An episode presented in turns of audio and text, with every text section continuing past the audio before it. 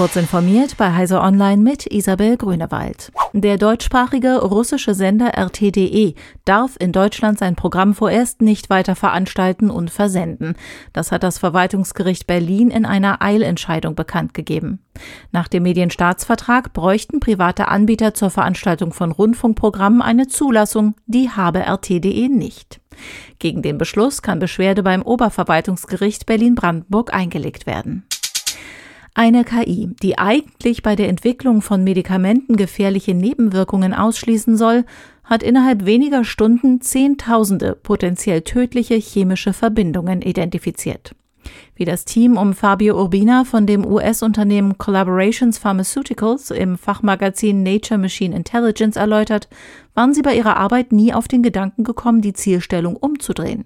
Ihr Algorithmus entwickelt Moleküle mit der Bedingung, dass die für Menschen nicht giftig sein dürfen.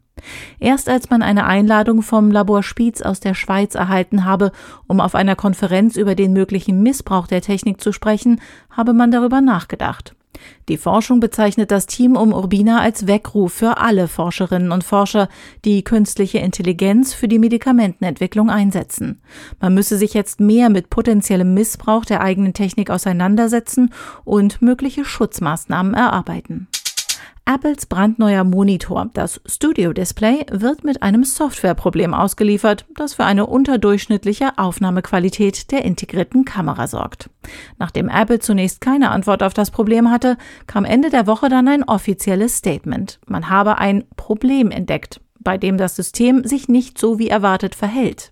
Aus diesem Grund werde man Verbesserungen in einem Software-Update vornehmen. Allerdings nannte Apple keinen Termin für den Fix. Verrücktes aus dem 3D-Drucker, Zeitmaschinen oder postapokalyptischer Schmuck. Am 26. und 27. März wird die DASA Arbeitsweltausstellung in Dortmund zu einem kreativen Labor und einem Treffpunkt für Maker und Fans. Die Maker Fair Ruhr startet zum fünften Mal nach zweijähriger Corona-Zwangspause und als Limited Edition.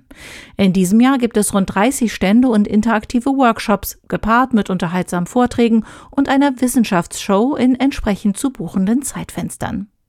Diese und weitere aktuelle Nachrichten finden Sie ausführlich auf heise.de. Werbung. Multicloud spart Kosten, macht Sie unabhängig und kann Sie an den Rand der Verzweiflung bringen. Das kostenlose Plus-Server Multicloud-Event vom Buzzword zum Business Case schafft Abhilfe. In drei Webinaren erfahren Sie alles zu Strategien und Umsetzung komplexer Multicloud-Projekte bis hin zu konkreten Tipps, wie Sie Ihre Infrastruktur effizient und compliance-konform gestalten. Los geht es am 24. März. Mehr Informationen unter plusserver.com/events.